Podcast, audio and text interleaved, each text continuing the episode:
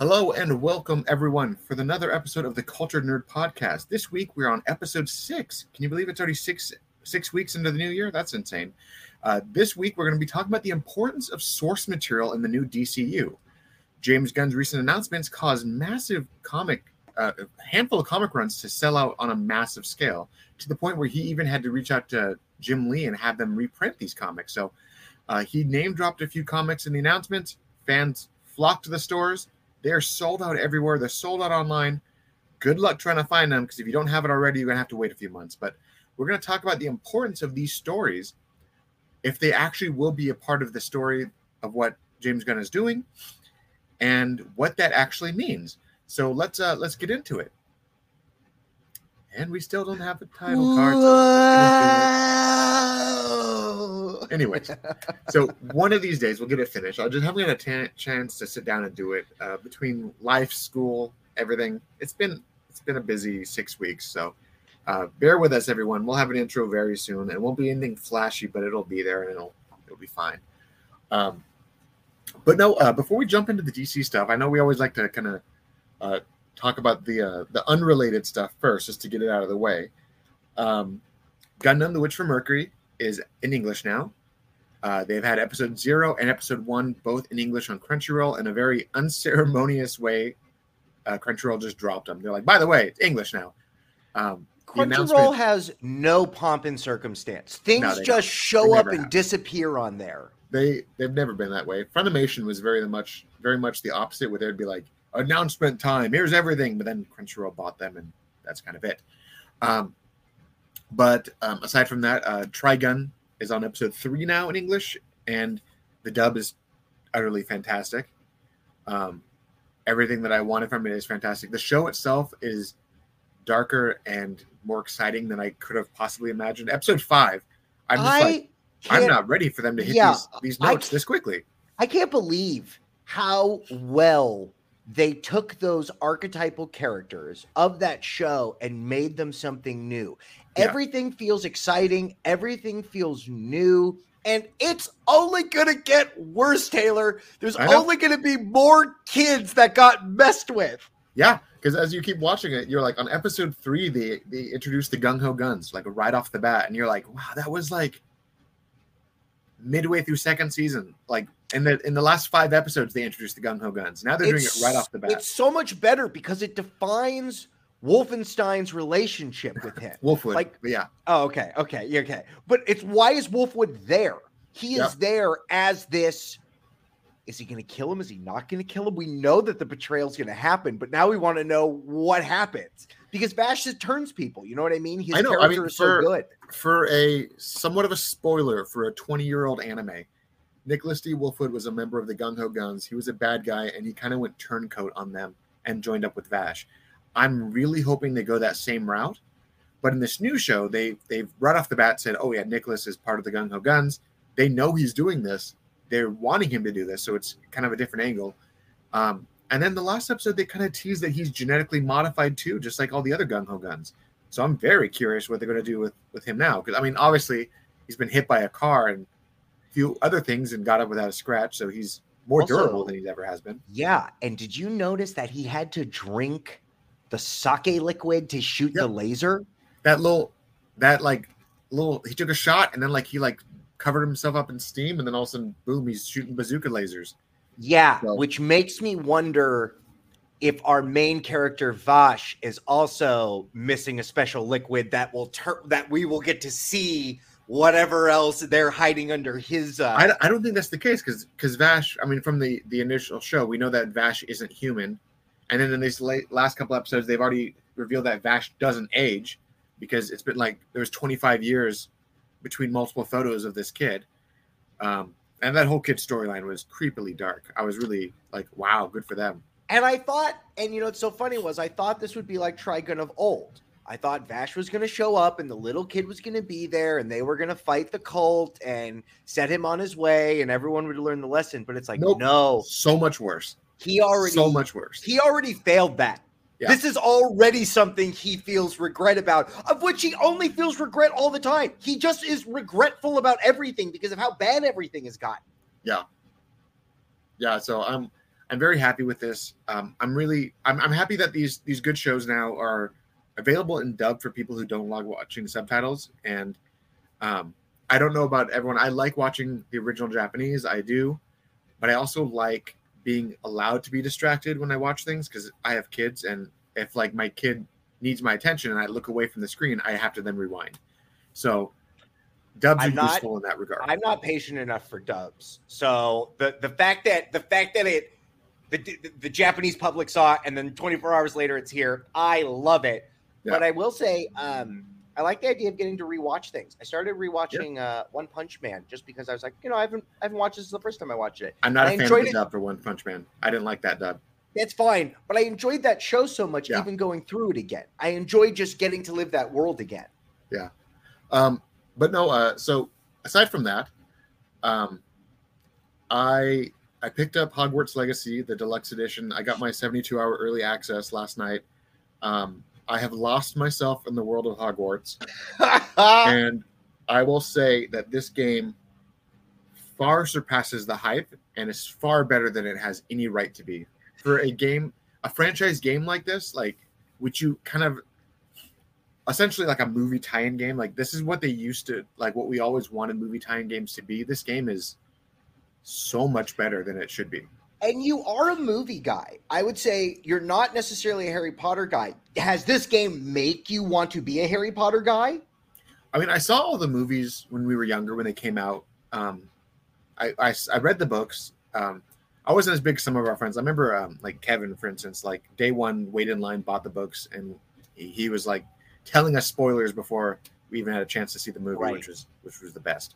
Um, but uh, I, I definitely like this game.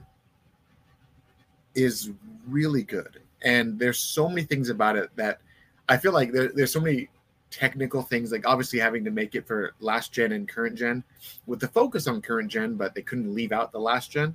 Um, obviously, uh, Quidditch was taken out of the game, but there's a really fun quip in the beginning of the game why it's taken out.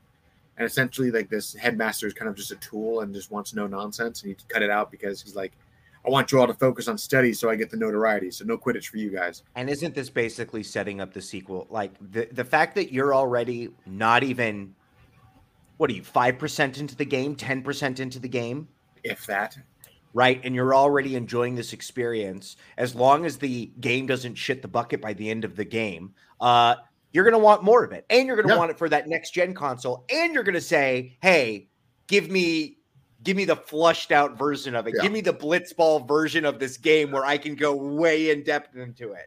yeah and and this game it's i mean the the only gripe that i had so far was just the lack of customization with the characters because it's all presets it's just picking the presets um there's like 12 different faces for boys 12 different faces for girls and then there's like maybe 25 different hairstyles and they're kind of just unisex so you can have girl hairstyles on male faces and vice versa and things like that you can change all the colors there's like maybe 10 to 12 colors per per option but it's like there's no like you can't change the face shape of your face. You can't change the shape of your nose. You have to just pick presets.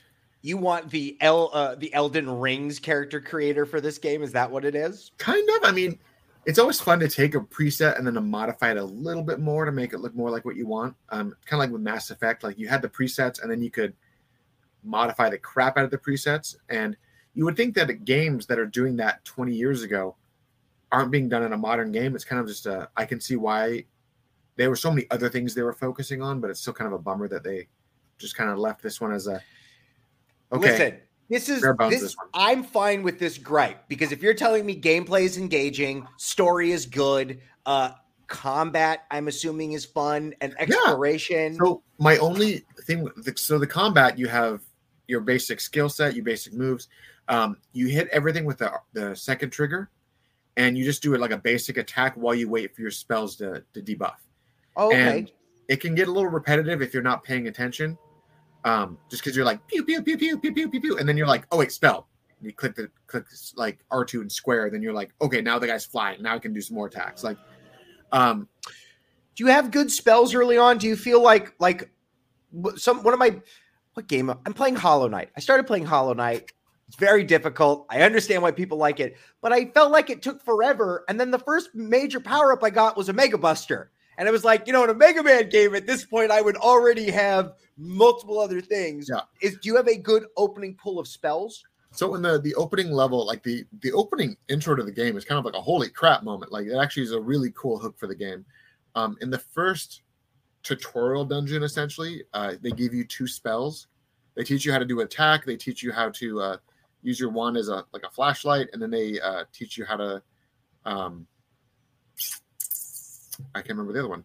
I think it was just like I think it's levitate stuff. I don't know. I was That's it. about to say it's it's got to be a gameplay mechanic. So yeah, like, they're all gameplay stuff right off the bat, and then right after you start the school, they have like here's two classes right off the bat. You have to take these classes, and then you learn how to um essentially just like to fight in one class, and then you learn how to uh, pull objects to you in the other class. And it's like you start off as soon as they let you loose, you have your four basic spells. Like you can repair things, you can lift things, things like that. Like nothing too extravagant, but once the game starts rolling, you go to your classes, you do your extra stuff, and you can get like heavier duty attack spells. You can do fire spells, ice spells. Like, They got summons. Can you summon dragons? I uh, no, I don't think so. If you can, I haven't got that yet. But Okay. um, it's the game. It's it's very much the uh, the milk before the meat for, for the first few hours, and you Sure. don't want to you don't want to trick yourself into I need to explore right now because if you just go through the story stuff for the first two hours really fast, it everything opens up from there, and you have what you need to start exploring. So Mm. just don't just get distracted right off the bat. Just do what you got to do, and then the game lets you do the rest Cool. which is a lot of fun. But like I said, it's uh it's way better than it should be. It's way better than it has any right to be. And we're on week six of 2023, and it's already the top contender for game of the year. Like it is so good. Mm. So good luck the rest of the year. See I what was- you get out of this. I was about to say maybe maybe some real robust DLC will keep it on people's minds, but Taylor, this year has so many crazy games coming out. We got two Final Fantasies coming out this year. Yeah, Final Fantasy 16 and 7 too. yeah. I can't wait for seven two. The fact that the that seven is the same but brand friggin' new. The fact that they gave us what we thought we wanted and then went like, nah, this is what you really want. And I, I was like, yes, this is really what I want. I can't wait for it. I'm so excited Yep. for it. Give me a remake and a sequel wrapped into one. I am not ready for this, but let's do it. I got to play the Dead Space remake. I haven't. I, I know it is out in the world. I'm. I, I'm. I, I feel confident I can find it whenever I want it. So there wasn't a real urge on that one. Um, and then in February, there's a cop game I'm going to play. You're a lady cop with a gun, and it's real hard. You have crazy Sin City. I don't remember what it was. I have it written down in one of my books. I'm playing that game soon. Yeah, you, um, we got the new Legend of Zelda coming out this year. We got Jedi Survivor. We got Oh, and, Assassin's and, and, also, and also, so everybody knows, we would love to talk about breaking Nintendo news, but that's happening while we're recording this. So I don't know what's I don't know what's happening there. So the, the Nintendo thing's tomorrow, isn't it, or is it today? I thought it was today. Go look. You, I today? mean, I thought it was today. I might be wrong. Could be today. I thought it I'm- might be today, but this is what we get. I thought this was going to be a good time, and look at us. We're already bumping into everything. No, it's tomorrow, February eighth. It's tomorrow. Okay, great. Okay, Yeah. great. We won't miss it, Taylor. and it's forty minutes, and it's going to be most, and you can already tell ten and fifteen minutes of it's going to be Zelda stuff. So I'm ready. You think so? You think it's just Well, going to be mainly get ready for this? Nintendo Direct this year is going to be a, the Q1, Q2 Nintendo coverage, and that's what Zelda is part of. Is the the Q Q2, I think. Um, It's a big deal. I mean, it's the they're putting a lot of eggs in that basket. I have so many theories about this game, and I feel like if I get some of them right, it'll spoil the crap out of that game. Wanted Dead was the game I was talking Okay. about.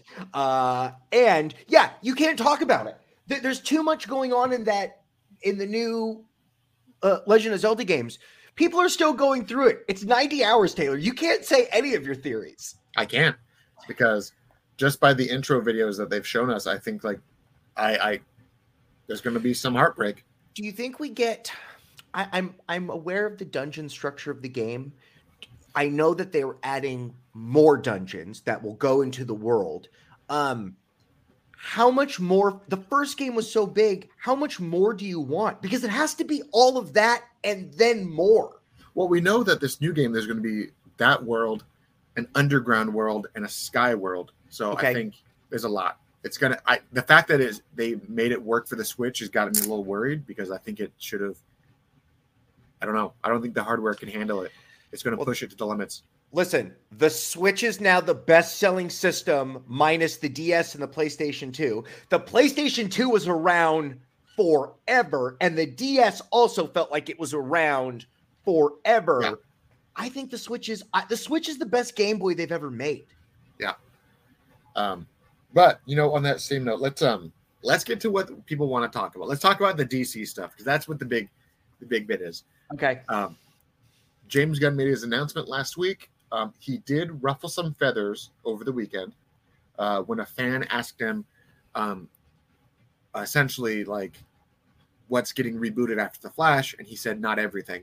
So now a lot of people are thinking that uh, his new DCU is going to have some sort of a variant angle to it, where like Peacemaker, Amanda Waller, Aquaman, Flash, and Wonder Woman they're gonna those actors and actresses will be playing the same character but in kind of a variant sense. But Why does that matter? Isn't that what we want? there's so many want- fans who are like it should be a total reboot 100% reboot. If we can't have henry we shouldn't have anyone else blah blah blah. It's just the way i see it was that if a if that's real if all of those characters are still staying it's because the studio wanted them to keep the most profitable characters. I i loved henry. I loved ben but their projects were the least profitable of the dc eu Right. Man of Steel only got fifty million dollar profit. Same with BVS made maybe a hundred million profit. Like they they made profits, but it's nothing like Aquaman's four hundred million dollar profit. It's nothing like Wonder Woman's three hundred million dollar profit. Even Shazam had a higher profit than Man of Steel did. Yeah. So it would make sense that they're trying to capitalize on the profitable characters and then just reboot the rest. But at that same note, it could just be some gaslighting, some smoke screens that he's saying these characters are sticking around so that people will 100% commit to these movies this year. And then when they get rebooted, it's not going to be a big deal. So it could I- be that. I, I yeah, we've had this conversation a couple different times in a couple different ways now. Um, we need to, if you are a fan and would like these stories to continue, you need to support these movies. Yeah. And they've already told us all of this is going to be changing. And I think maybe some of those characters they don't want to change too much because they don't want to tell origin stories anymore, right? Like we know, especially if they were good. You know, Wonder Woman's origin story was fine. You know what I mean? That movie Yeah. did well. That's alive in people's. Change one thing about her, right? Maybe that person never lived, or maybe the love of her life never happened and it's going to happen. Great, but allow for that to be a thing. I think that's fine. Yeah, and I mean, on the same note, we already know that Wonder Woman's getting a new setup with Paradise Lost. We know that they're reestablishing Themyscira in a very different way than we saw in the Snyderverse. So, um, whether or not Gal Gadot stays as Diana, that's up to question. But at the same time, we know that we're probably going to get a new Hippolyta. We're probably going to get a new structure of Themyscira. And it makes sense too because Zack Snyder's version of it was a Greek panther. I mean, it was gorgeous. They're going to go to a TV budget and we're going to see it be in sticks and stones and maybe one castle. And then when we get to other things, we will see it get built out. But it's going to start pretty bare bones. Yeah. So it's going to be very interesting. We're going to see the bricks and mortar as they get laid down, which is going to be fun. Very Um, cool. So on, on the same note, uh, regardless of those people stay or not, it doesn't really change much. Uh, James Gunn did confirm that no character, no actor is going to play more than one character in the DCU. So if Jason Momoa stays as Aquaman, he's not playing Lobo. Simple as that. Like no one is playing two characters. Got it. Um, so very simple. So if he does end up saying Jason is now Lobo, that means he's no longer Aquaman. Simple as Right. that. And that means that the Elseworld stuff also is out of the question because you can't play Aquaman in Elseworlds and play this character. Like you're only one person on screen at a time. Simple as that. Do you think we'll get any? eh, I'm trying to think the exception to the rule. Maybe a shapeshifter character. Maybe we have somebody who is actually Martian Manhunter, but it wasn't who we thought. And maybe because he can really be anybody he wants to be. I think that would be too much of a bait and switch, and that doesn't necessarily work. It, it works as a, a fourth wall break, but it doesn't really work for the story. So, um, but on that same note, for the, the justice of the stories, so James Gunn made a couple announcements this last week. with um, projects. I mean, obviously we had Superman Legacy, and they front and center All Star Superman. They had uh, Brave and the Bold, All Star, like right off the bat, uh, Grant Morrison's Batman and Robin stuff, and then uh, Wonder Woman, uh, Woman of uh, Supergirl, Woman of Tomorrow. Sorry, um, these three books within hours went to the top selling spots of Amazon, and I think right now, if you go to Amazon, um, you cannot even pre-order Wonder Woman. Uh, not, I keep saying Wonder Woman. You can't even pre-order Supergirl because it's out, like just sold out. And what's so crazy is this was something that we had talked about earlier on about what if you had gone to a movie theater and they had the comic book that this movie was based on and they were selling it there with your popcorn. This has now happened in advance and it shows what a hunger there is because the fact that these books sold the way that they did means that people are excited for these projects because comic book fans like Taylor already owned all of these books. They bought these books a long time ago and know how good they are. these are for people that go, huh, what are they making this into a movie about? And are now going to be familiarized with these stories. It's fabulous. And so, I mean, Supergirl right now it's back for sale. However, it's not from Amazon. It's it's third party. It's people wanting to sell their copies for bigger oh, amounts. Oh, they One- they double and triple in the price. What's it going for? One of them, right off the bat, the the free delivery is not marked is marked until the end of March. They, they can't even they say you'll get it in March or April, and they're selling it for thirty five bucks. So a twenty dollar book upscaled fifteen dollars. That's not bad. That's not bad. Not bad. One collectible, which means the book is sealed, brand new, never been read. Hundred twenty nine dollars. You'll get it in a few days. Jeez Louise. Insane, right? Right, and then let's go into uh, Grant Morrison's Batman because that was the other book that was sold out. Was not even just his uh, individual runs, the actual omnibus sold out. And Mm. so Grant Morrison Omnibus number one, originally for $75. It's for sale for 41 It is temporarily out of stock. You feel free to order it now, but we'll deliver it when it's available. That's how it is. Yeah, they're they're they're they don't know. They don't even know how many more are going to come in. Um, and then All Star Superman, because All Star Superman had so many different variations. I was about to say, it isn't it already had like four or five runs? Haven't they printed it a bunch of times? So the paperback is still available because they have the standard paperback, they have a deluxe edition, and then they also have uh, the individual issues. They've got, uh, and right now the individuals are going for crazy amounts. Yep. Um, also, Superman Volume One sold out. Volume Two, just the second part, uh, twenty two dollars for that single single chunk. Um, and then uh, okay, so also Superman re-release special edition. You can get that one for like six bucks, but it's not the original one. It's the BVS Perfect. tie-in cover. Um, it's not bad actually, uh, but the absolute edition that's the one that everyone's after. Normally it's a hundred bucks. Right now, 190 on Amazon. Double the price. Yeah. But the, mind you, absolute editions are like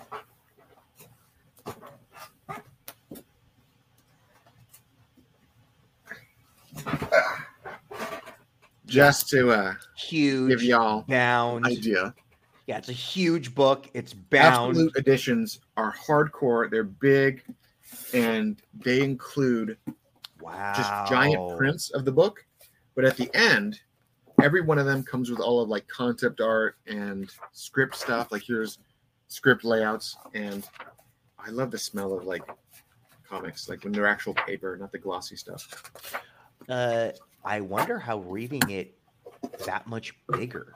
It makes it feel so Oh, much more cinematic. I love it. I love reading the, the these because like it's like um I don't know. I always like imagine like being on a podium and like laying it down because like they're so big. yeah. Um, so good.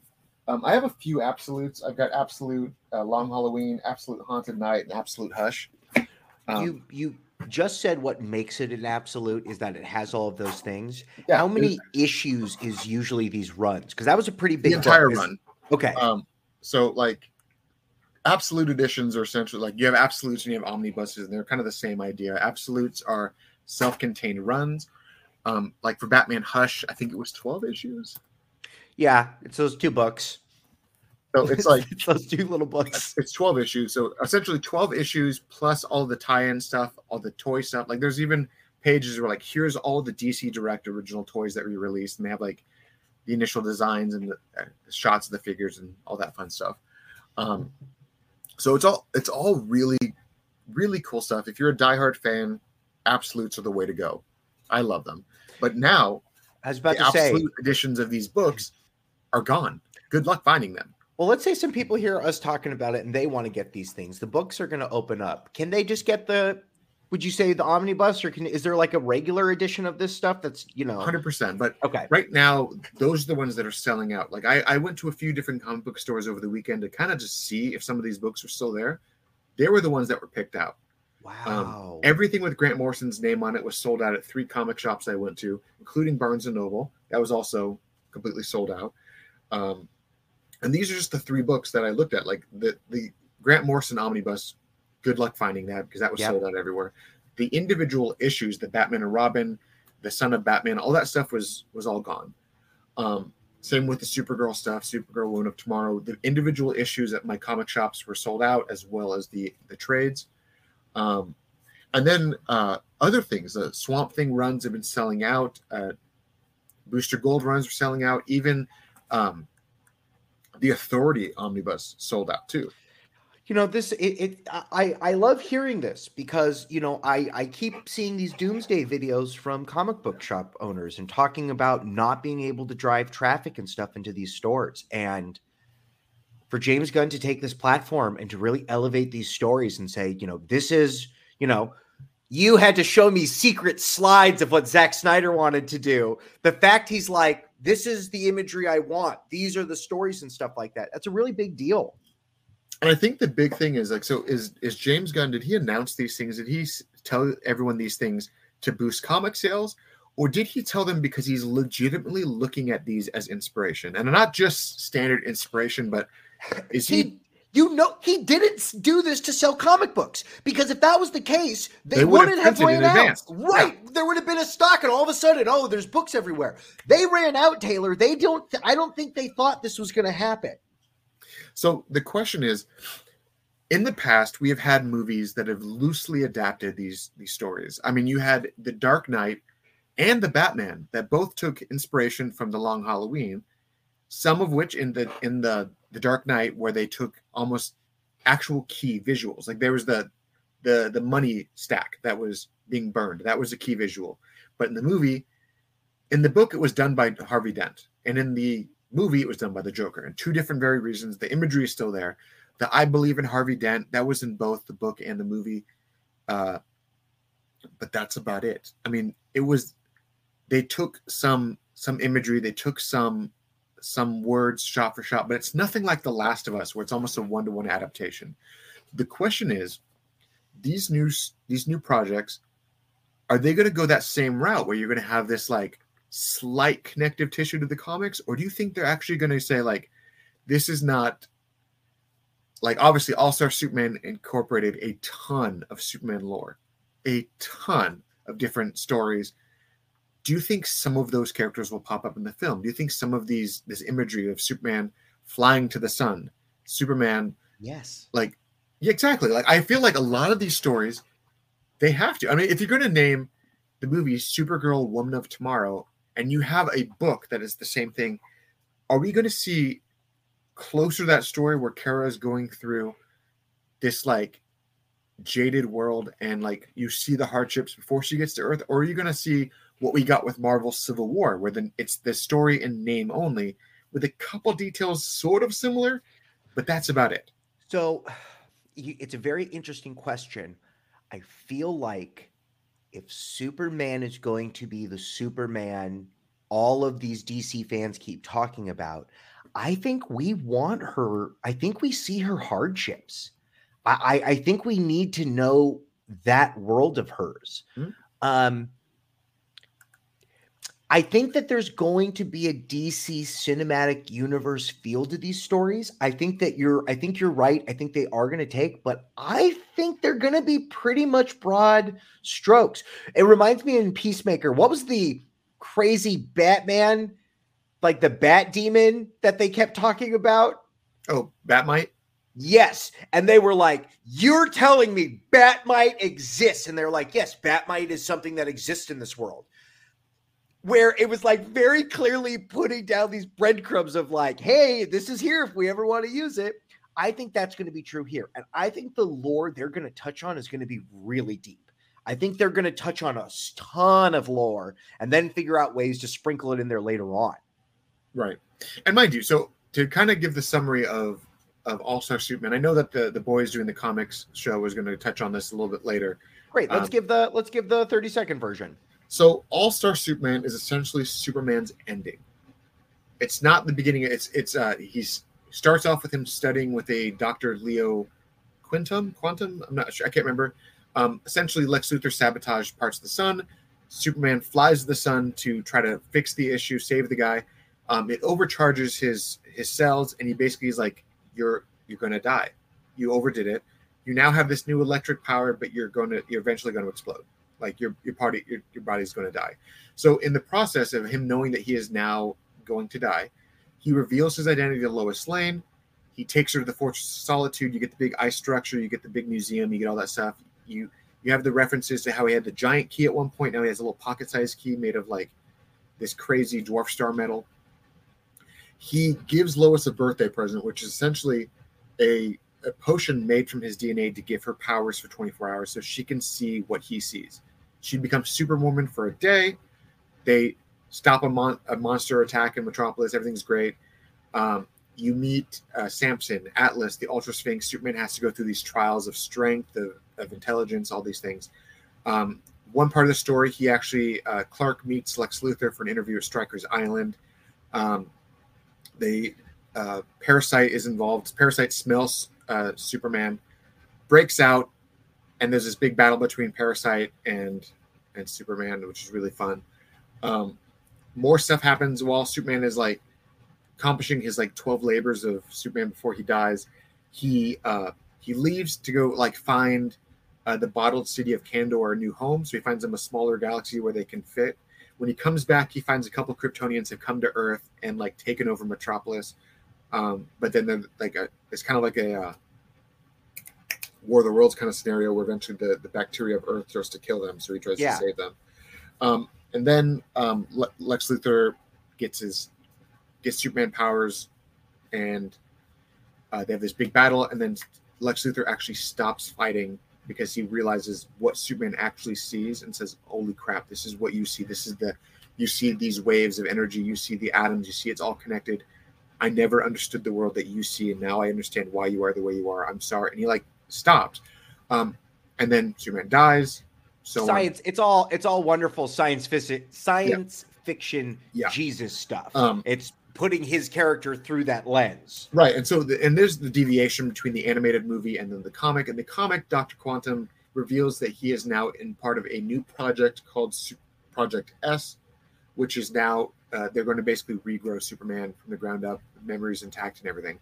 In the animated movie, uh, after Lex had his big change of heart, he rewrote Superman's DNA from the ground up and gave it to Lois as a gift, saying, I will bring Superman back because the world needs him. And it was like this really cool turning point for the character. But um, essentially, it's the it's kind of a dissection of the character of, of every aspect. You see Superman from the um, as Superman, you see his intelligence, you see his strength, you see his relationships with Lois, with Jimmy, with with uh, Lex Luthor, everybody and it wraps it all nicely. And then it even has these character development moments where you have Lex uh, realize that Superman is necessary. So um, it's a very cool book. I don't see them adapting that at all in the first outing, but I do yeah. see them adapting parts of it, like the the interview with uh, Clark and Luthor, where Luthor yes. is basically like, "I like you, Clark. You're you're the salt of the earth kind of guy."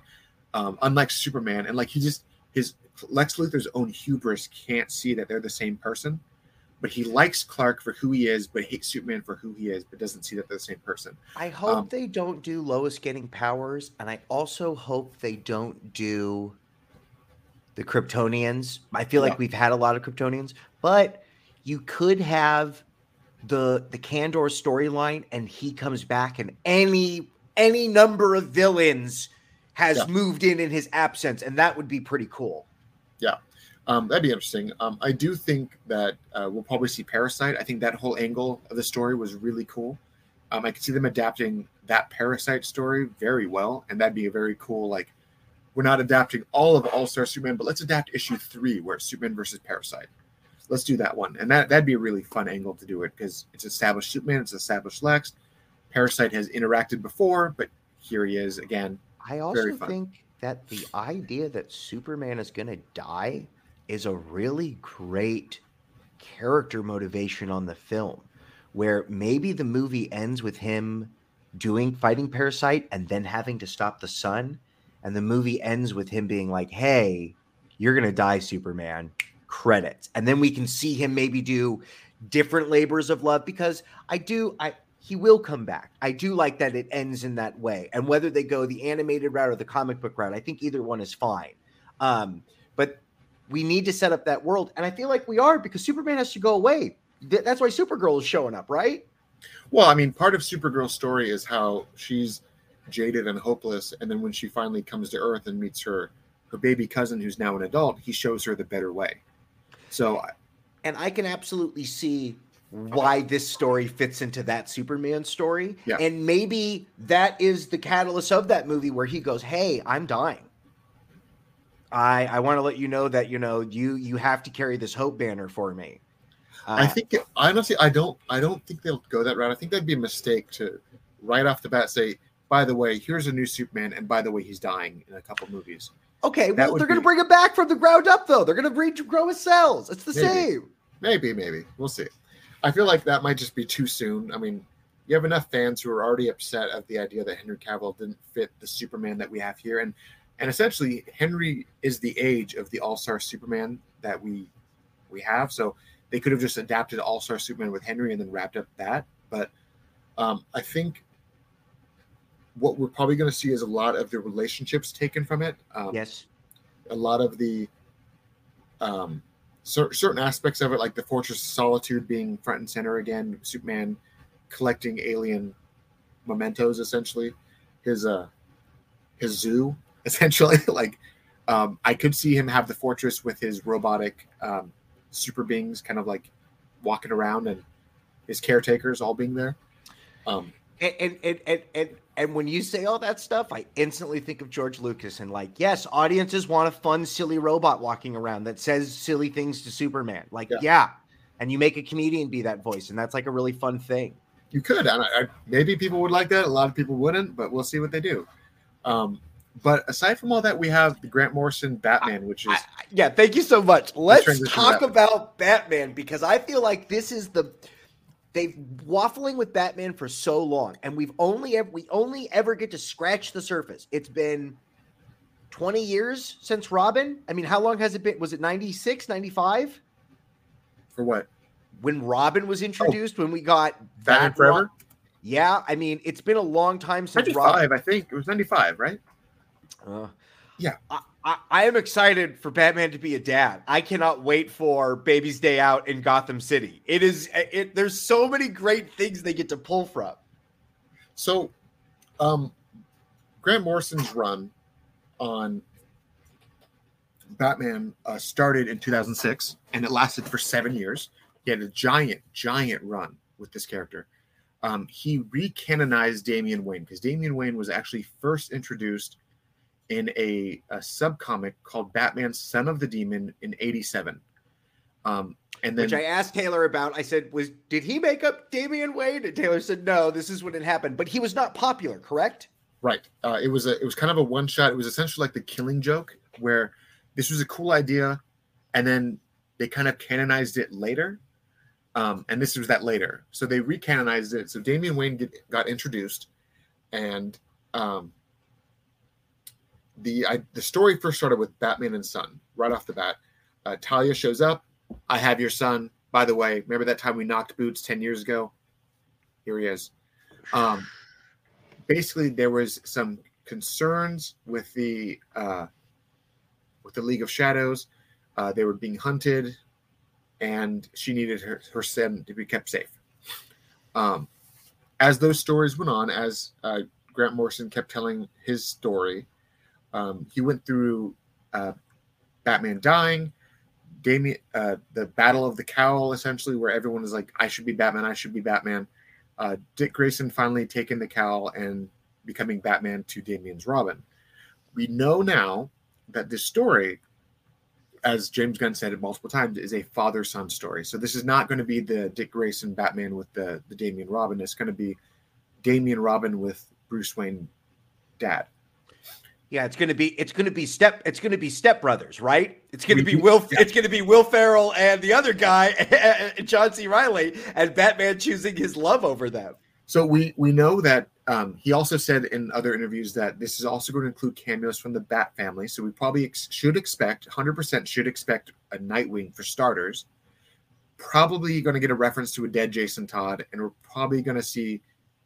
Hopefully, we're probably going to see um, Tim Drake. Gordon. Oh, because not Barb, not Barbara Gordon, Batgirl. Probably she'll probably have a reference. Maybe she's Oracle by this point. Maybe that's the way they start her off. Ugh, um, rough.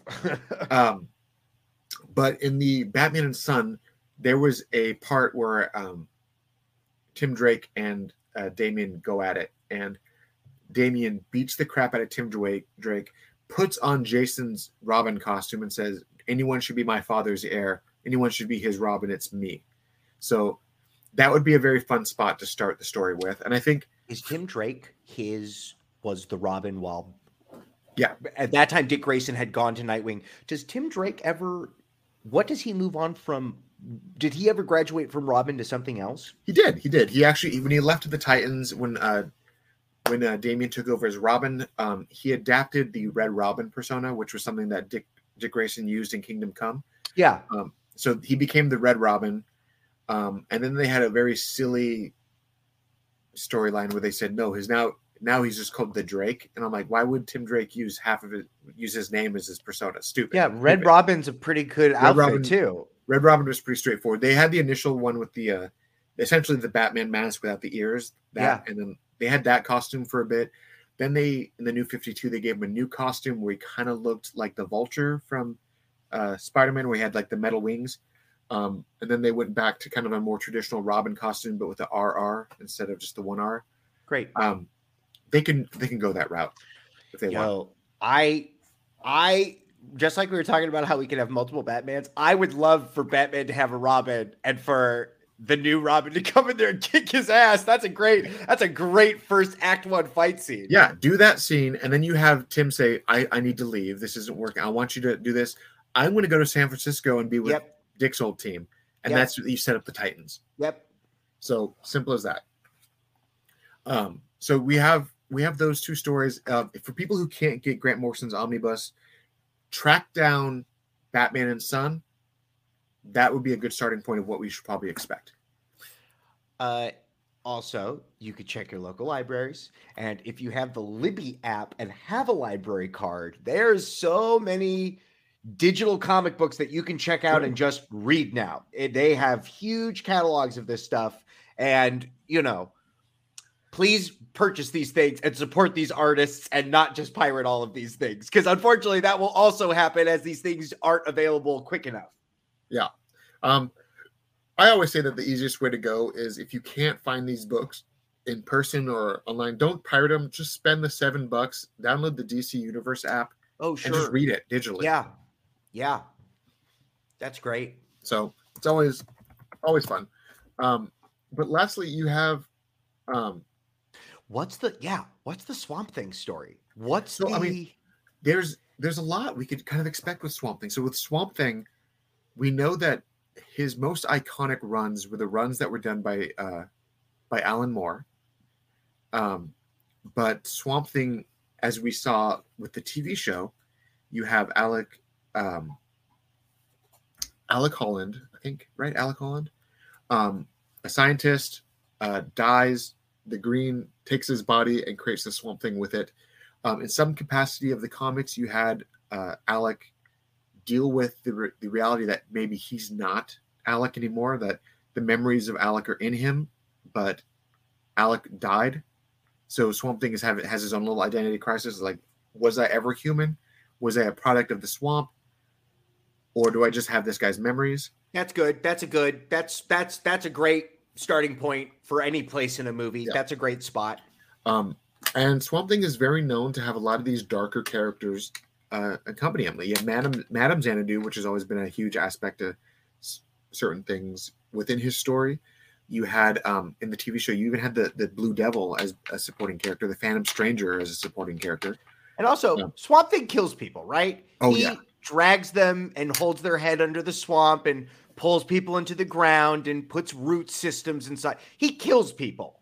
He is he is essentially the physical embodiment of the wrath of Mother Nature.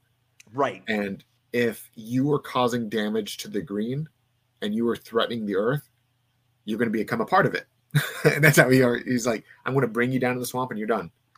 I Um, wonder how big they go because every swamp, uh, uh, the, the, the swamp thing examples we've had, it's in the swamp, you know, he fights guys and stuff like that. But like, what if he like decides uh San Diego has has has uh, has in has uh hurt the mother earth's wrath and I have come to stop you. You know what I mean? Like does he like destroy all of an island or something like that?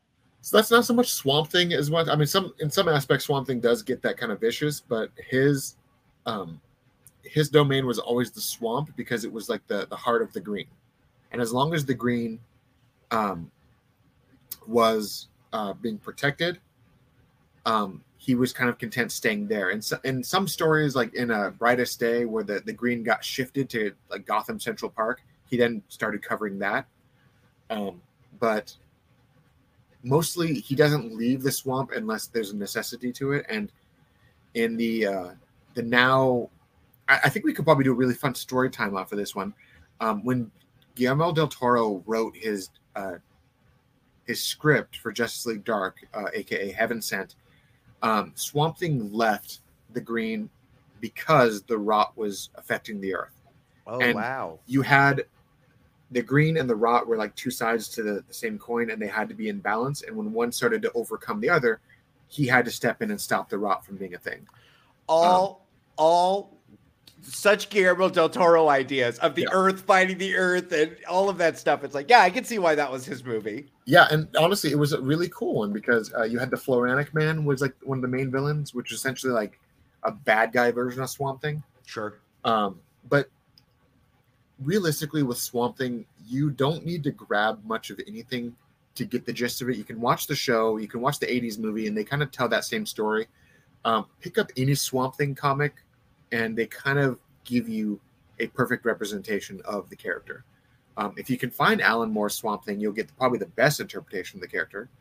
But i think swamp thing is not a hard complex character to do because what made him good is what made him everlasting. And then, then every story that's ever told him sticks with that. They don't reinvent the wheel with swamp thing. They they So do you think we're gonna get? So you think we're gonna get the Nightmare on Elm Street with our favorite boogeyman just ripping dudes apart with with vines and stuff like that for because he said horror and He did. said genre and it not feeling like a superhero movie. it would be interesting to see if they go kind of like with the TV show where there's part of Holland that wants to be human, and then there's the part that's part of the swamp. So the swamp side is like this feral side of him that wants to that kills everything, and you mm. kind of get this duality of like this werewolf kind of a thing where like I want to be human, so I want to control this, but the swamp wants to also protect itself, so it will do what it wants with me. Um, That's a very cool. That's a very cool idea. we could do something that would be a lot of fun and i hope that's the kind of the route they go and if they do go the horror route i would like to see them introduce the rot i would like to see them set up the floronic man i would like to see them do those things it'd be fun if they actually just said that swamp thing has been around for 20 years and he's a myth and now here's the floronic man and committing these monstrosities and now people are hunting for the swamp thing but it's actually this other dude who looks like him Ooh, that's a really fun idea. And then have the real Swamp Thing show up and go, "What are you doing? Why are Yeah. you? Why are you doing so this?" we can have we can have so many different aspects that would just be a lot of fun Mm. like I, I really think that we could have a lot of fun stuff um but The team movie, the uh, what was that team called? The team of the the mess ups. oh the not the mess ups the uh, the authority Right. Well, I was going to say the fuck ups, but okay. The the authority. The So- authority to me very much feels um James Gunn taking his James Gunn eye and doing what he did with Guardians. It very much to me feels like a fun group that we will then see the ramifications later on. Kind of like with Guardians, right? They were this fun ragtag group that just happened to stumble into a, you know, huge plot point of the Marvel universe. So the authority, um, I've said it before, the best way to kind of think of it is like think Watchmen and the seven from the boys, and you kind of get the idea of what the authority is. Um, initially, back uh, in '99, I think Warren Ellis was the writer. Um, Warren Ellis is known for a lot of great stuff. If you guys don't know who Warren Ellis is, Google him, read some of his stuff because he's got some amazing books. Astonishing X Men, that was one of the first ones that you and I read, and we're like, wow, Warren Ellis is awesome. It's great. Such a good story. The art is out of this world for it. It doesn't last very long. It's a it's such a great story. He's really good. Um, he he also did a lot of great work with Constantine and Hellblazer. And a text message right now. Um, but the Authority was initially a, car- a team called Stormwatch that was turned into the Authority. Um, and you have a character named Apollo, who's essentially a bioengineered Superman. Um, you have Midnighter, a bioengineered Batman. Um, the engineer, a scientist. Uh, you got the doctor. You have you have all these other characters and their whole run is essentially the end justifies the means and the world is the world is a piece of shit and we're to do whatever we can to save it um, and if that means kind of like an ozymandias approach of doing some monstrosities to trick the world into being better then that's what we're to do um, do you think we gear up for them becoming a villain team or I our heroes what, having like to confront to. them and they're like Superman shows up and goes, "Hey guys, stop doing what you're doing. Yeah. You're doing more harm than good." I honestly believe that the reason why we're having the authority set up is that they are going to have a confrontation. We're not going to get this. We're not going to get this like the Justice bad Justice League. League. What's that? They're going to be the bad. They're going to be a team yeah. That's not called the Justice League, and Superman's going to have to get a posse together to stop them eh, yeah, we're not going to get the Justice League versus the Injustice League. We're not going to get the Justice League versus the Legion of Doom. We're going to get the Justice League versus the Authority. Yeah. And it's going to be a battle of ideals. Two teams that want to do the right thing, one doing the right thing correctly, and the other wanting to do the right thing by killing millions to do the right thing. Like, it's going to be and then, And then they could make deals. They could be the brokers that make terrible deals with beings from other galaxies and all yeah. of that fun stuff later on. So it'll be very interesting to see where they go with this route. But um, I'm I'm all for it. I'm really excited to see where these these stories go, and I think that in the end we're going to have um, a lot of fun with this uh, this new DCU. And if James Gunn is is truly committed, like he says he is, if he's trying to make these stories uh, be as faithful as you can to the source material, we've got some great stuff coming our way. And I cannot wait to see the Brave and the Bold just because this will be the first time since 95, 97 that we have a cinematic Bat family. I can't believe we're getting the whole Bat family all at once. It's, that it's ju- just just in this one movie Batman's gonna show up and his cell phone's gonna ring. It's gonna be Barbara Gordon. He's gonna go. I can't talk to you right now. I have to babysit. And or that we're just better, gonna... or even better. Batman's out on patrol, and all of a sudden, beep, beep, and he's like, "Oracle, what do you got for me?" All he has to say is the word Oracle, and the audience go, "Oh my god!" Yeah, yeah. And then you set up all of these. You, you know, one of the things Star Wars does is it sets these plot points that we know this is true at this time, and it's like, oh, okay, great.